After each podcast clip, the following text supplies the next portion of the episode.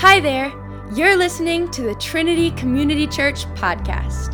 TCC, a home for you. All right, good morning, everybody. Welcome to Trinity Community Church.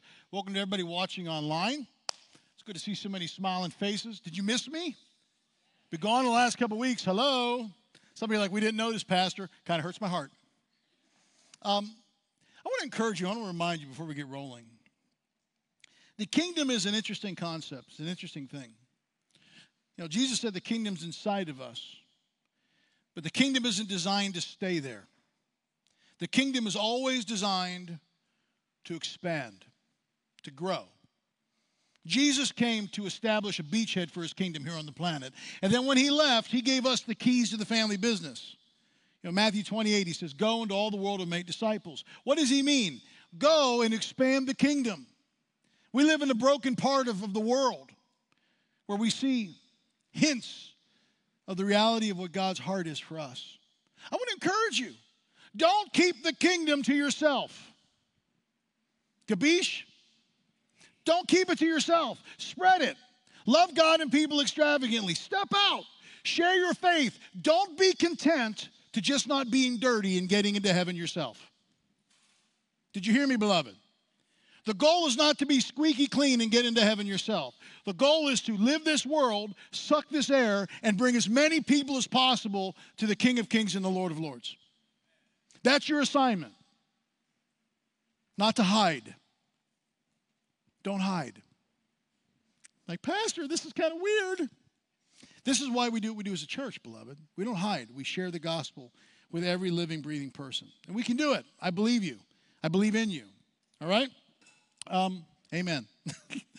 um, I'm excited to uh, to be back with you guys today, and I'm just going to apologize ahead of time. I'm trying my very best. When you're out of the saddle for a few weeks, you just want to dump all kind of stuff, and I'm a, I'm a percolator. That means the longer that I have scriptures and things ruminating in my heart, the more God percolates, and I have to sift through the percolation to figure out what I'm supposed to share, what I'm not supposed to share. So I'm going to try to sift through all the stuff so you're not here for 12 hours.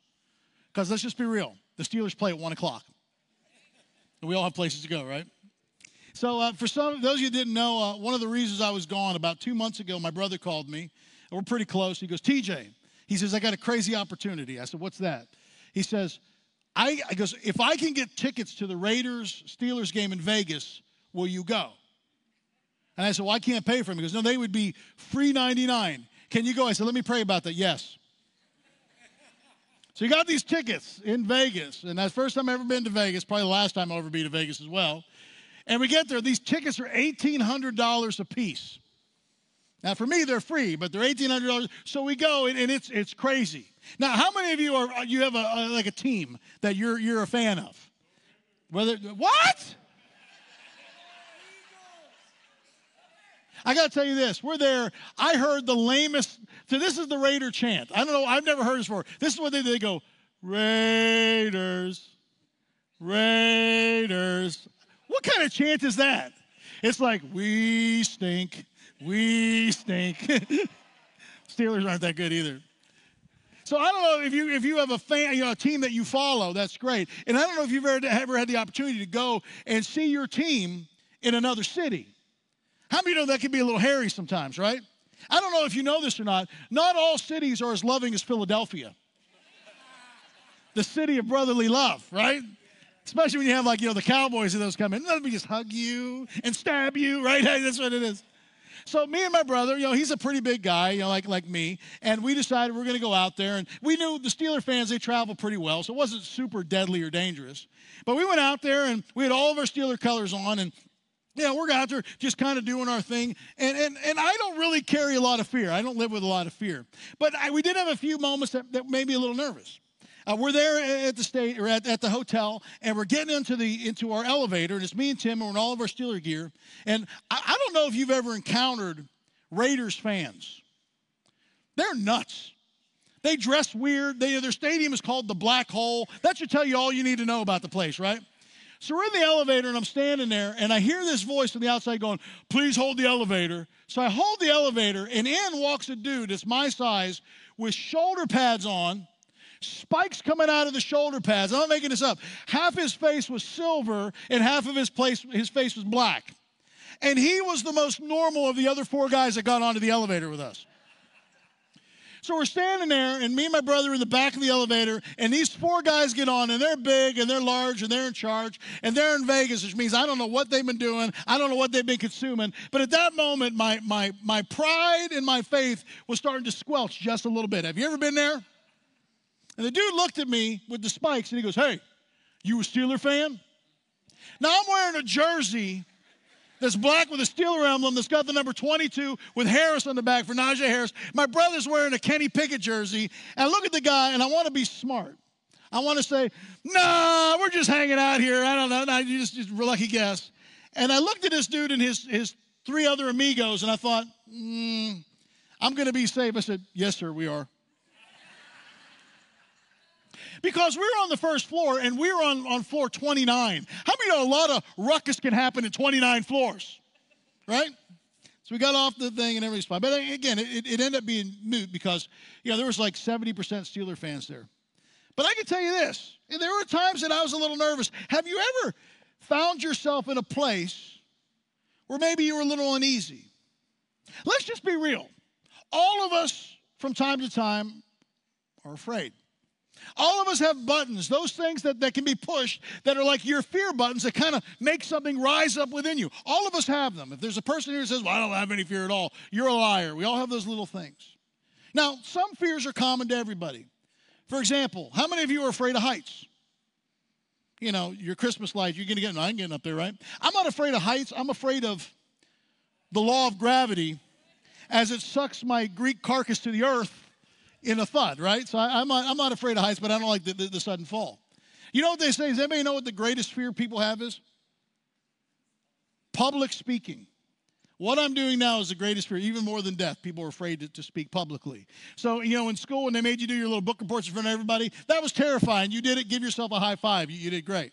Here's another fear, too. You know, a lot of people don't like crowds. How many of you don't like large crowds? I used to love that when I was younger. Now, not so much. You know, I, my couch is pretty comfortable. I like having access to a bathroom and a refrigerator. Hello? Can I get a witness? HD TV. I'm going to be watching the Steeler game today, and the bathroom's right there, and the refrigerator's right here. Life's good, right? That's all I need. Um, we have weird fears, even the fear of, of, of death. What makes death so weird for us? You know what it is? It's really the fear of the unknown. We have hints, we have wisps of what's on the other side, but the reality is this it's a walk that all of us make, but you just haven't been there yet. I mean, for all of us, unknown is fear, worry. Some of you are worriers, and you worry about things that never happen. Do you know that 90% of the things that you worry about never come to pass? Do the math 90%. And some of the times we get stuck in that little that little wheel and we run around and around and around and around and around. And then when we do that, fear takes over. The weirdest little things.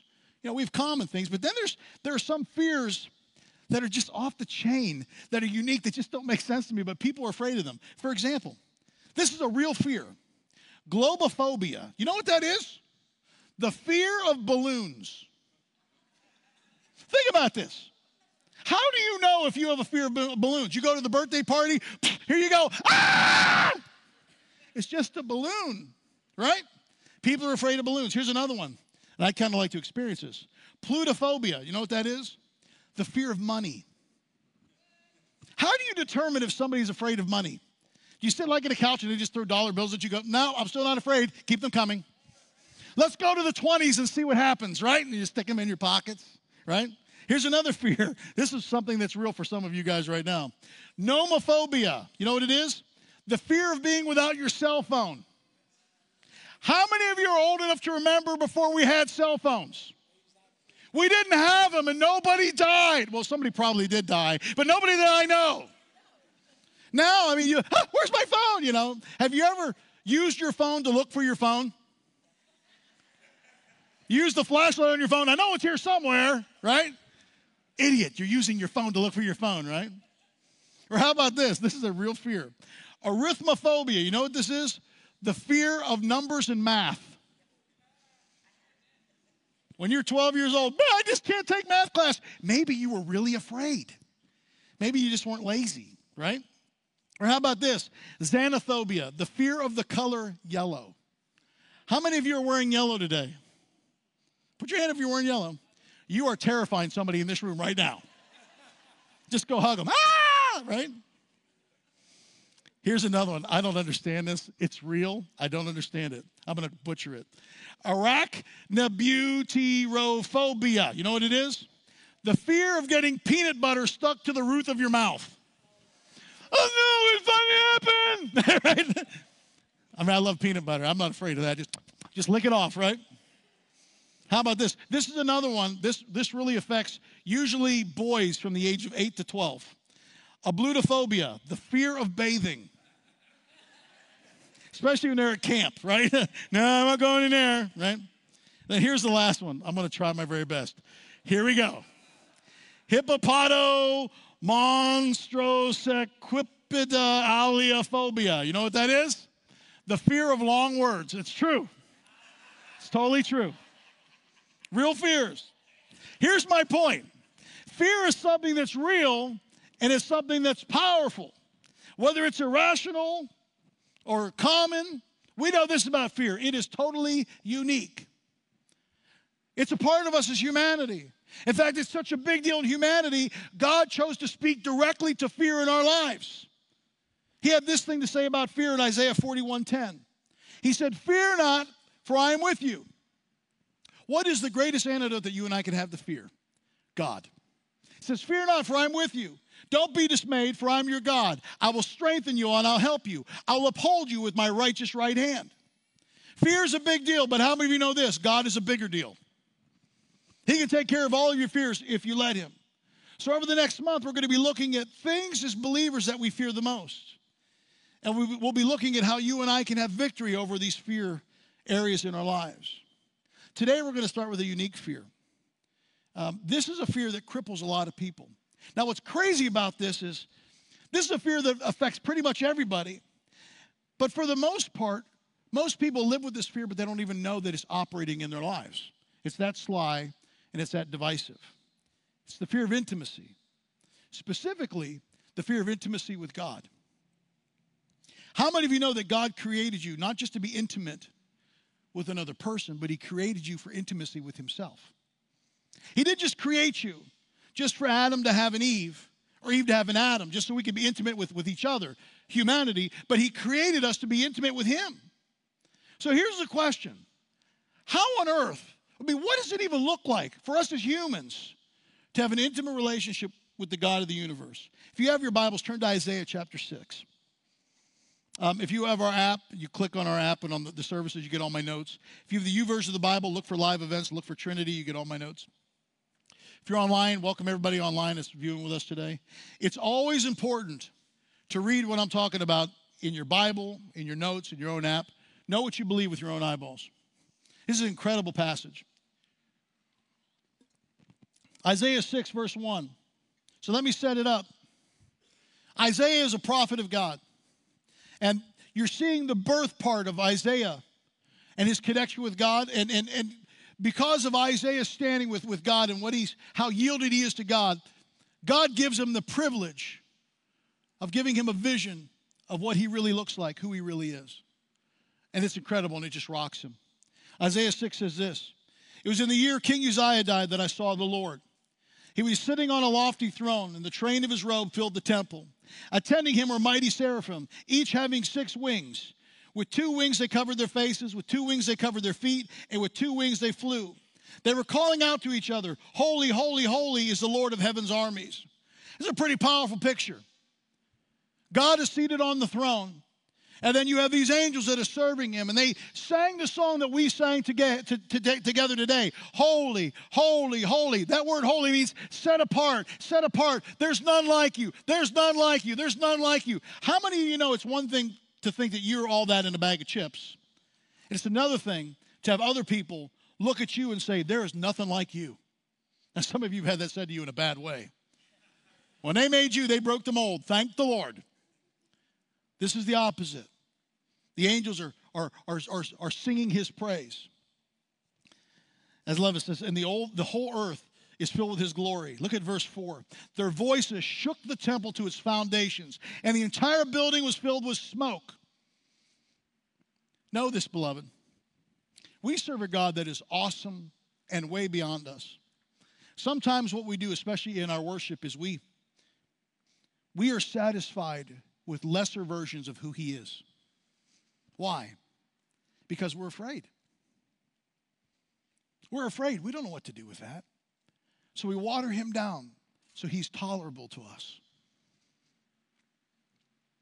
In this thing, one of the most beautiful things in this with Isaiah is, is he just lets Isaiah see him as he is, which is just ridiculous and amazing.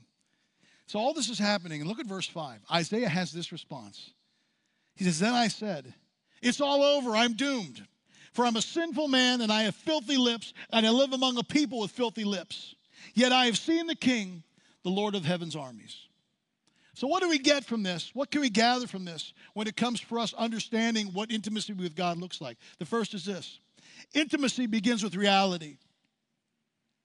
You have to understand and have reality with somebody or something in order to be intimate with it. You can't experience intimacy with somebody until you really know the person. Have you ever uh, had a chance to, to meet somebody and at first you thought they were really cool and then the more you got to know them, you realize they weren't really cool at all. I had an opportunity uh, years ago now, I won't mention who it is. I got to meet uh, a guy that I just used to, man, I used to love to listen to his music. I used to love to sing his music. He had a voice like mine, had a deep rasp. Thought, this is going to be great. So I saw him in this intimate concert setting. I had my little CD. I was going to have him sign it because that's just what you do when you meet people like that, right? How many of you have signed articles of clothing and things that are worthless? You know, someday when you die, your kids are going to take it to the, to the Goodwill, and somebody will pull it out of the bargain bin for, for a quarter, right? So I'm there standing up there, and I'm about three rows behind this, or three people behind this guy, and I watch in front of me as this guy is mean, nasty, and he belittles this older woman. That's right there, and he treats her like garbage. So I'm holding my CD, and I get up to him, and I'm thinking to myself, this guy just wrecked all of my childhood of what I thought of this guy. And I still had him sign the CD, and he was pleasant with me, and he just kind of shoved me off. And I went to the one guy who took me to the concert. I said, Thank you, thank you, Bill, for ruining my childhood. They tell you not to meet your heroes sometimes because they'll disappoint you, right? What is that? Well, from afar, he was fine to me, but once I got to know him in that moment, it changed how I viewed him. Reality. Reality is the door for intimacy. We experience this in all kind of levels in our life. For example, how many of you remember the process of marriage. Now, I came from a house of all boys. My mom was there, but she doesn't count. She was my mom. So it's me and my brother. On the Greek side, we had all men except for one female cousin. So all I knew were boys. Well, you know, I followed the path like a lot of people do. I fell in love with a girl was great, and, and, and we had a beautiful relationship, and we got married, and, and I thought I knew her. But how many of you know you don't know somebody until you live with them? So I remember we moved down from Pittsburgh. I went to Southeastern. We had marital housing, and we had a small two-bedroom apartment. And our bathroom was the size of like it was the size of a phone booth. And what I was not prepared for, what I didn't understand when it came to a relationship with, with a female, intimately living with them, was how many of you know that women come with a lot of product? Right? They do. I don't know how to say it. Like, for example, our bathroom, we had one little sink. And, you know, she had a lot of product. Men don't have product. We have a toothbrush. You know, if you're like Dan, you don't have hair, you don't have hair, you don't even need shampoo, right? you know, I, I had a toothbrush, we had toothpaste that we shared now is common, a little shaver, and we have, men don't have like conditioner, body wash, hair. we have like one in seven. You know, you could wash your car with it, wash the dishes with it, wash your, and, and we still look great, right? We still look great, right? Women are like that. Robin had, she had products, she had cleansers, conditioners, exfoliators. I still don't know what that really means. All these things. And I noticed this over time, her product would creep into my space. And what was weird was this I would every once in a while leave my socks in the ground. She said, You need to put those in their place. And I would go into the bathroom and I'd go, But I can't say that because I want to be happy. Right? But isn't that, isn't that real? You learn when you when you live with somebody, you learn different things. Like you learn the routines. You learn what they like and what they don't like. And I would encourage you this: if you are married to somebody and you still don't know what they like or what they don't like, unless you figure that out, you are not going to be married happily for very long. You got to figure all that stuff out. What spurs all that? Reality. Reality births intimacy. You can't hide who you are for very long, can you? Especially when you live with somebody. This is why family is important. Family knows who you are and they still like you. Don't throw them away. Please don't throw them away, right? Doesn't mean everything's going to be perfect. So you learn what reality happens. You know them. Um, and then from that point on, you build an intimate relationship, which involves everything the good, the bad, and the ugly. So this is what, you know, God wants with us. Here's the reality some people never have an intimate relationship with God because they don't really know Him. They know about Him, but they don't really know Him. So, how can you have an intimate relationship with somebody that you don't even know? I mean, even Psalm 46:10 says this. He tells us, he, he gives us a command. He says, Be still and know that I am God. Some people ask me all the time, what is this? What is this tattoo here? This is Hebrew, and it's Hebrew for be still. It's from here, from Psalm 46. And, and I, something I just felt God wanted me to put on my body to remind me all the times, TJ, when you want to run at a million miles an hour, when you want to try to do everything in your own strength, be still. Be still and know. God knows us. What's the best way to know Him? To be still. Be still and know Him. That Hebrew word for know, and you've heard me teach it before, it just impacts me so much, is yada which means to know somebody intimately. It's the same word for know that's described in Genesis 3 when it talks about how Adam knew Eve. He knew her intimately in every way. So here's the bottom line you cannot have true intimacy with somebody without knowing them. This is why some people struggle in their faith. So here you have Isaiah, and God gives him a vision, a glimpse into what God is really like. And you know what happens? It wrecks him. And what's funny is this I mean, I know you, you think you're a great theologian and you're awesome and stuff like that. Isaiah wrote a book in the Bible, and the vision of who God was still wrecked him. Isaiah was kind of like you and me to start, though. He had heard all the stories, he knew the Torah, he knew the scriptures. He understood faith in a limited way. He had people that told him stories and told him things, and he had his own experiences. And all that's great and all that's good. But all that goes out the window when you come into contact with the reality of who God really is. See, here's the thing when it comes to God, and we got to be careful about this, beloved. Sometimes we like to define God when really God defines himself to us. We create God in our own image instead of allowing God to define himself for us. Are you with me? This is why we have 30,000 denominations. This is why we've got all the different colors and, and, and, and, thoughts of who God is. We continue to, to weaken him to tolerable things for us. And God is beyond anything that we are as humans, even things that we could possibly understand. He defines himself. We don't define him. So do me a favor. Don't put God in a box. Let him out. He might surprise you with what he wants to do in and through your life. So God gives Isaiah this vision. He says, Isaiah, you've heard all the stories, you heard about the parting of the sea and all these things. Let me show you behind the curtain what really is going on here in heaven. So he lets him into the courtroom of heaven and he sees this thing. And he gives him this beautiful, this beautiful gift. You know what the gift was? Himself his very presence. He's standing there in the presence of an almighty God. How many of you know presence and authenticity are two pretty powerful gifts? They are. Not only do I get to spend time with you, but I get to really know you. So as we were, you know, going out, me and my brother, before we, we left for Vegas, uh, Robin, me, and Tori went out to Chicago to spend some time with my brother and my niece. Um, my, my daughter, Tori, had not seen my niece for three years since, since COVID. We saw her on, on the phone, but COVID kicked up and it was crazy. And we talk to Olivia at least twice a week. We do FaceTime, we do stuff, we send her gifts and all that stuff. But there's something different about sharing space. And I remember, you know, Tori and those guys were a little nervous. What's she going to be like? Tori had never met her in person. So we get off, the, you know, get out of the plane, we get to the house, and she comes in and she looks at us, and then she just, the first, she comes, she runs to Robin first, gives Robin a hug, and gives Tori a hug, and she's like, Tori! And Tori's like, yeah! Because there's something about presence. And then for those, those, three days, all we did was hang around. We wake up in the morning, she come running downstairs and uh, come eat breakfast, come in. And she's on our laps. We even went to the zoo. We had this big zoo adventure. We're all over the place, and it was amazing. The thing that broke my heart, though, was this. You know, Tim and I flew out a day early to get to Vegas. So Tori, Robin, and uh, Melissa, my sister-in-law, are, are in the car, and they're going to the airport. And as they're driving to the airport, Olivia starts to cry. And Robin's like, what's wrong, sweetie? She goes, she goes, I'm going to wake up tomorrow morning and you're not going to be in my house. She goes, I want you to be in my house. I want to be with you. It's the power of presence.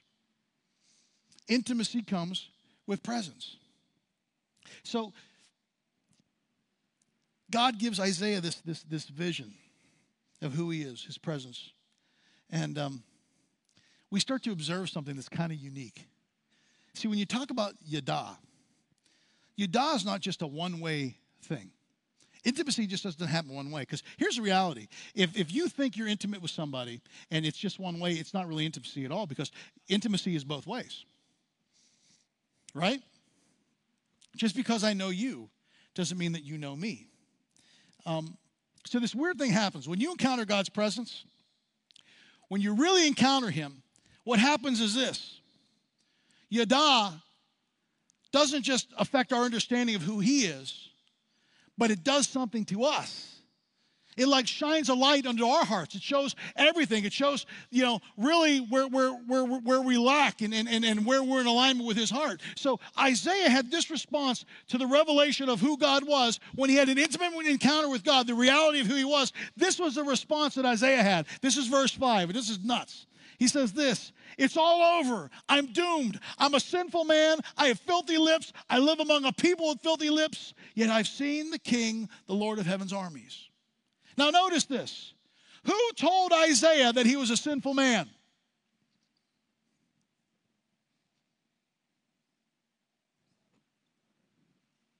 Did an angel come down and say, Whoa, sinful man?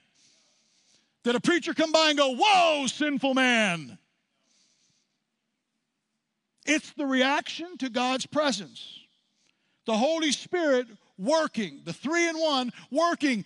It captures Isaiah, and there's a response. When you come into contact with a holy God and His presence, the power of the Spirit, there's always a reaction in our lives. Always. This is where sometimes, as, as churches, we got to remember this. The greatest thing that we carry to people are not our words, it's God's presence. We enact God's presence with how we love people. We enact God's presence with, with how we interact with people. Remember when Jesus was on the road to Emmaus with the disciples and they didn't know who he was? And then finally he revealed himself to them and then he, he teleported out of there. What did they say? Oh, it was the master. Didn't our hearts burn within us again? When you hang around with your people that don't know Christ, people that do know Christ, everybody around you, they should want to be with you because of God's presence that resides in you. And when you're apart from them, they say, Oh, when I'm with them, my heart burns within me. What you have should make whatever in them react. Do you hear me, beloved? Less words, more presence. Less words, more presence. Less words, more presence. I think for us as believers, they've heard enough of our words. Are you with me? Why do people struggle with our words? because they don't match our actions.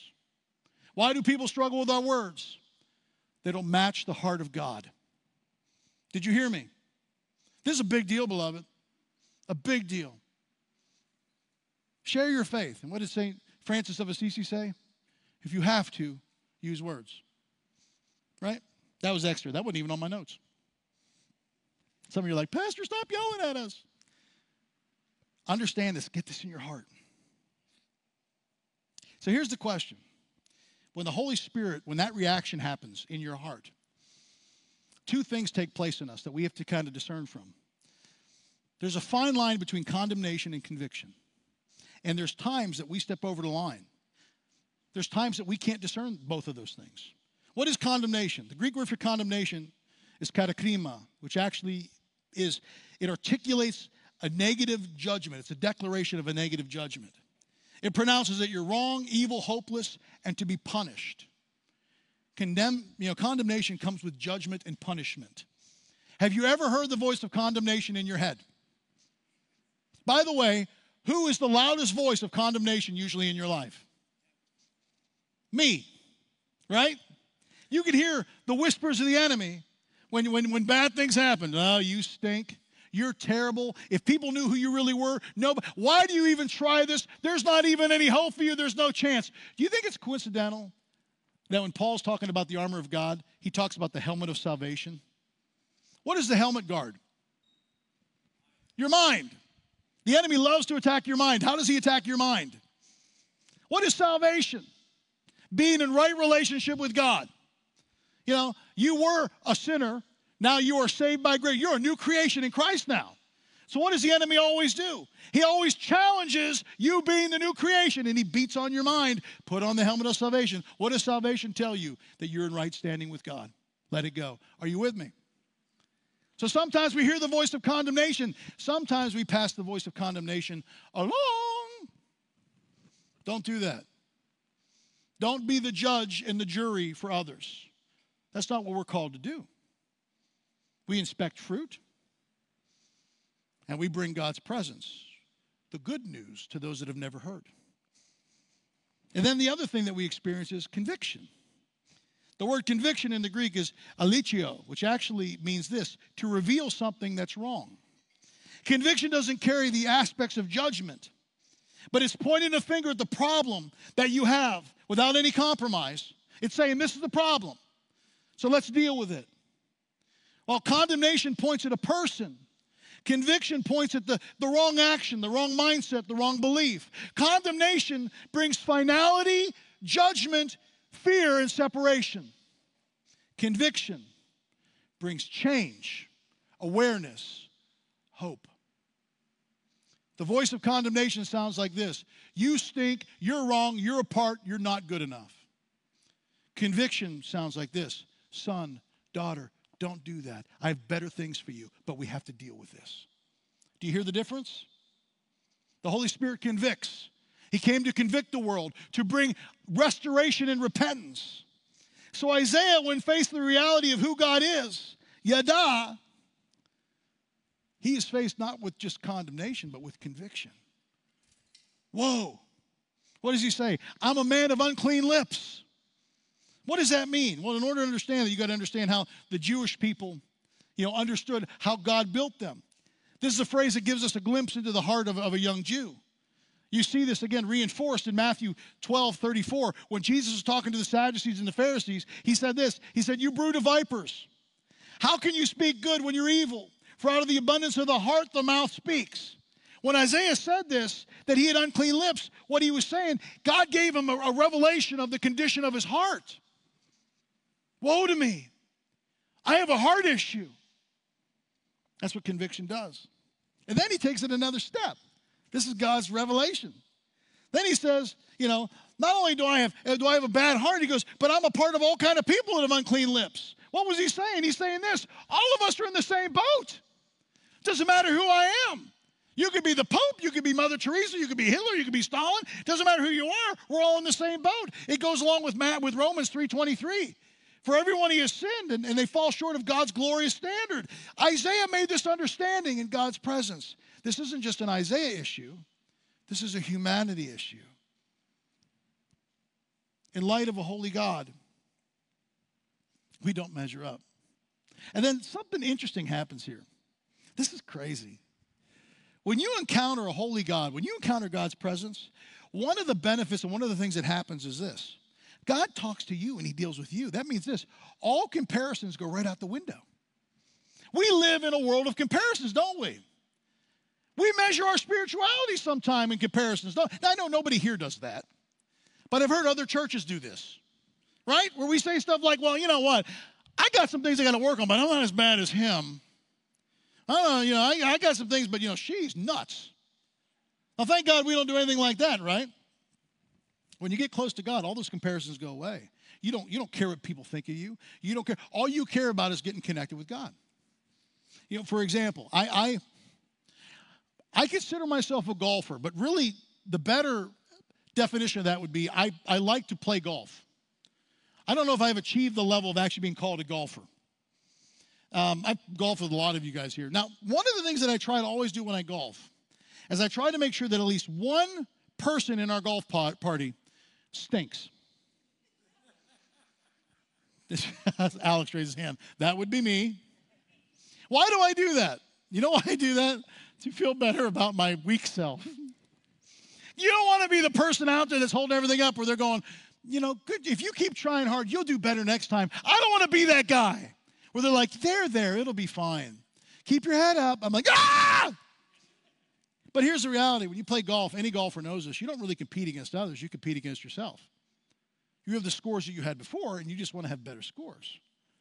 Now, I'm not going to lie, it does feel great to be better than others, but that's another thing. When you're in God's presence, it's not about measuring up against other people. The closer you get to God, the more comparisons go out the window. The closer you get to God, the more the fear of man dissipates. The more aware of God's presence and His grace and His love. They become more part of, part of your environment. And it's weird. The closer you get to God, the less you fear of being intimate with God. Why? Have you ever thought about this? God knows everything about you, and He still wants to be with you. You can't hide anything from Him. He knows everything about you, and still He came to die for you. He knows everything about you, and still He calls you son. Still, He calls you daughter. He still calls you beloved. You are His. He brought you into His family. That's the God that we serve. Now, intimacy is tough for us sometimes because let's just be real. All of us in this room at times have been betrayed, haven't we? All of us have had intimacy broken, haven't we? All of us have had commitments that have been broken and we're scarred. And know this that's a perfect strategy and attack of the enemy. If the enemy can mar your earthly relationships with your parents, your father, your brothers, your sisters, the people that you thought were close to you, that's a direct reflection on how you connect with your Heavenly Father and how you connect with Him. This is why it's super important to allow God to come and to heal those areas of your life, to trust Him, to give Him everything. He wants to know you, and He wants to be known.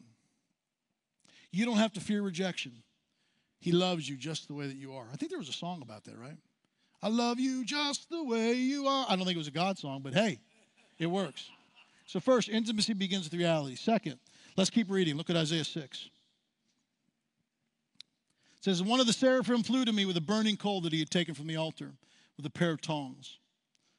He touched my lips with it and said, See, this coal has touched your lips. Now your guilt is removed and your sins are forgiven. Verse 8 Then I heard the Lord asking, Whom shall we send as a messenger to this people? Who will go for us? And I said, Here I am, send me. Wow. Kind of a transition, isn't it? From woe is me to send me. So, the first, we understand this intimacy starts with, the, with reality. The second part of this is we understand that intimacy then builds with response. How you and I respond to God's presence, how we respond to, as we come into contact with Him, how you respond to those things either invites God's presence and intimacy or pushes Him away. Your heart either becomes tender or becomes harder. So Isaiah, in this case, yields to God's plan by his response. He humbles himself before God. I don't know if you know this or not. God loves humility. He loves when we come to him humbly. He loves when you just come and you lay everything at his feet and you say, Lord, whatever you want to do with me, just do it. James 4:10 says it this way: humble yourselves before the Lord, and he'll exalt you. So Isaiah humbles himself before God, and something kind of odd happens. God responds to him in this humility, but in a kind of weird way. He sends an angel to the altar to take a coal off the altar and to touch his lips. It's kind of weird, isn't it? Can you imagine being Isaiah? Here you are. There's an angel. How many wings does the angel have? Six wings covering his face, covering his feet, flying with a hot coal coming at your face. Ah! You know, you think Isaiah's having a stressful day? Some of you have stressful days at the Wawa and the Walmart and the Aldi's. This is a stressful day, right? So, what was the purpose of the coal in the altar? Well, the coal did, did three things for Isaiah. The first thing it did was this the coal was extended to purify him and to forgive him. The burning coal represents purification. That's why you burn things. When you when you purify metal, you heat it to a place to where the impurities rise to the surface, and then you, you take it and you scoop the dross off the top. In the Old Testament, all of the, the rituals dealt with fire and water, and they were purification rituals. This was God's response to Isaiah, who had a yielded, repentant heart to him. He said, I see your heart. And because your heart is bent toward me, I'm going to do what I need to do to purify you so that we can bring, be, be close. What was Isaiah's part? Acknowledgement. You're God, I'm not. He didn't try to reason things. He was faced with the reality who God was, and he dropped to his knees. And then God extended the rest of the pieces to bring him close. He purified him. Now, this is weird. We struggle with this concept of God forgiving us of our sins and our brokenness. We're used to having to, to jump over things and to, and to jump through hoops and to do all these things to be made right with God. Now, I think some of it's our society. I think some of it is, is some of the religious constraints that we've grown up in. You know, some of you grew up in Catholicism. I grew up in Orthodoxy, and they're very similar. How many of you ever been in a confessional booth? Right? They're kind of like, uh, like fast food lines, right? You ever been to McDonald's? I like a number one with a supersized of fries and blah, blah, blah, blah, and this and this and then they read back, okay, you, you got a number one and a supersized the fries, okay, that'll be $22, pull up to the window. Right? Isn't that kind of like confession?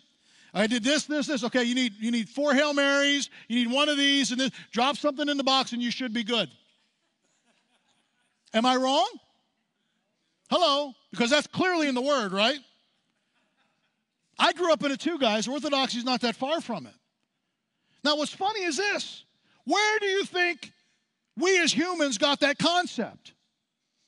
That's what religion does. It enacts a toll.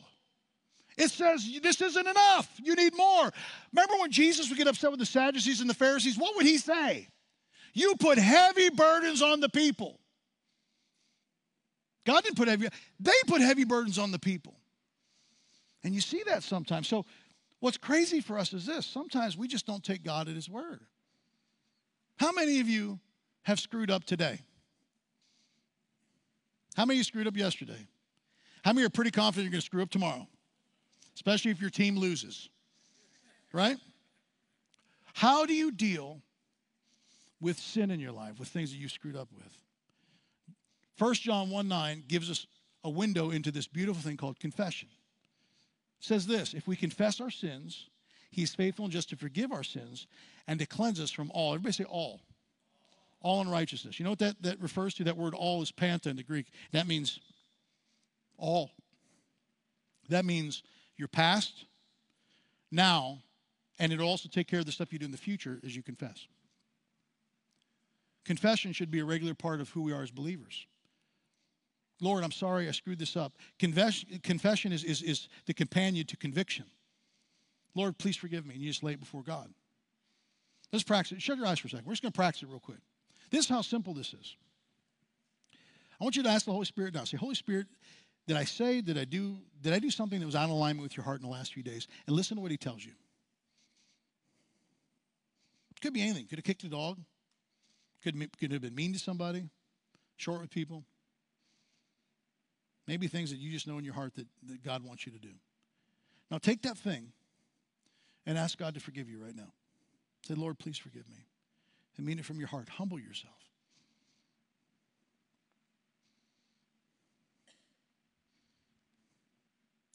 When you confess your sins to the Lord, He applies the blood of Christ to those things.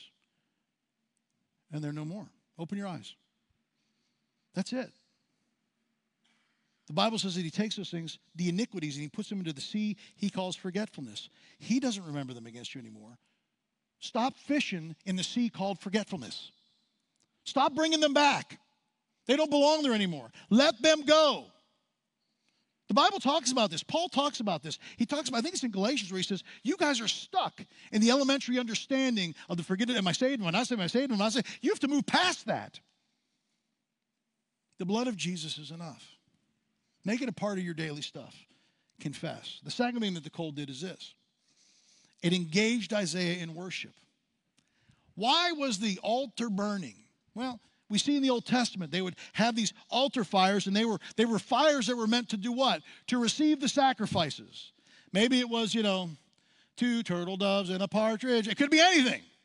Could be a goat, could be a bull, could be a lamb, could be whatever it is. They would take it and they would put the sacrifice on the altar, and the heat of the altar, the coals of the altar would burn up the sacrifice, and that would be a sweet incense into God's nostrils. What do we call that? That's called worship. So when, when Isaiah was touched with the lips, he was invited into the worship part of the presence of God in that holy place. Worship for us begins when we're brought into God's presence. And worship helps us to have an intimate understanding of who God is. Some of you who struggle with worship, I can almost guarantee if you struggle with worship, you don't you probably are going to struggle with intimacy with who God is. Some of the songs we sing, you're like, Pastor, I don't understand that. You know, I, I, don't understand. You sing about, you know, God loving you and stuff like that and sweet stuff. It's kind of icky and weird, and I don't want to talk about that. You know what that is? Intimacy. Intimacy. It's worship. So he's brought into worship. Worship is our natural response to his presence. It is. Romans 12, 1 and 2 says this I appeal to you, therefore, brothers, by the mercies of God, to present your bodies as living sacrifices, holy and acceptable to God, which is your spiritual worship. We present ourselves. What did, what did Isaiah do? I'm unclean, Lord, help me. And he lays himself humiliated. What, what does God do? He touches him with the coal of the altar. He receives him. He presents himself as a sacrifice. That's a spiritual act of worship. And this is what happens when you do that. Verse 2 says, Do not be conformed to this world, but be transformed by the renewing of your mind, that by testing you may discern what is the will of God, what is good and acceptable and perfect. In his presence is worship, and worship transforms us. That's why one of the things we do here at Trinity, we pursue God's presence. Why? Because in His presence is transformation. That's why we worship the way that we do. That's why we allow the Spirit to do what He wants to do. That's why I teach the way that I teach. His presence brings transformation. It does. Third, the third thing that the cold does was when it touched his lips, it empowered Isaiah for service. Something happens when you encounter the fire of God. It changes us. Isaiah was empowered with this fire. I mean, think about it. Before the coal, it was woe is me. After the coal, it's Lord send me, right? Kind of a difference. And let's just be real. It didn't stop there for Isaiah. After he said yes to God, what did he do? He wrote a book. And we read the book. And in the book, not only is there stuff that he spoke to Israel and stuff in the world and all these things, but in his book is the crux of the revelation and the prophetic words of who the Messiah would be, where he would come from. In short, Isaiah is a pretty big deal. What made him a big deal? Yes, Lord. I say yes to you. God empowered him with his spirit, who he was. Something happens when we encounter God's fire. I, I love this. This is Matthew 3:11. These are the words of John the Baptist talking about what he brings and then what Jesus will bring. He says this I baptize you with water for repentance.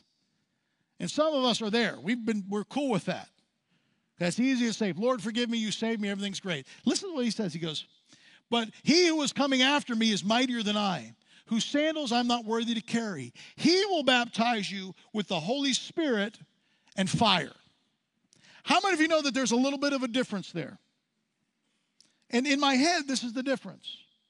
Those that are content to take care of their own things, I'm saved, I'm okay, I'm covered, I'm good, yay. And then there's another step. The step is those that are saved and empowered for a purpose. I want to be this other side. I don't want to be stuck with just squeaking into heaven because of my good stuff. I want to take as many people with me as possible. I was at a. Uh, a wedding two weeks ago. Uh, and I saw some family members I've not seen in 30 years. And my heart was full, my heart was also grieved because these are people that I dearly love and some that have no concept or understanding of who God is. That, that crushes me and breaks my heart. Because the only thing that you and I have that's eternal is people. And we settle and we argue over piddly things that have no eternal bearing. We squabble over carpet colors, wall colors.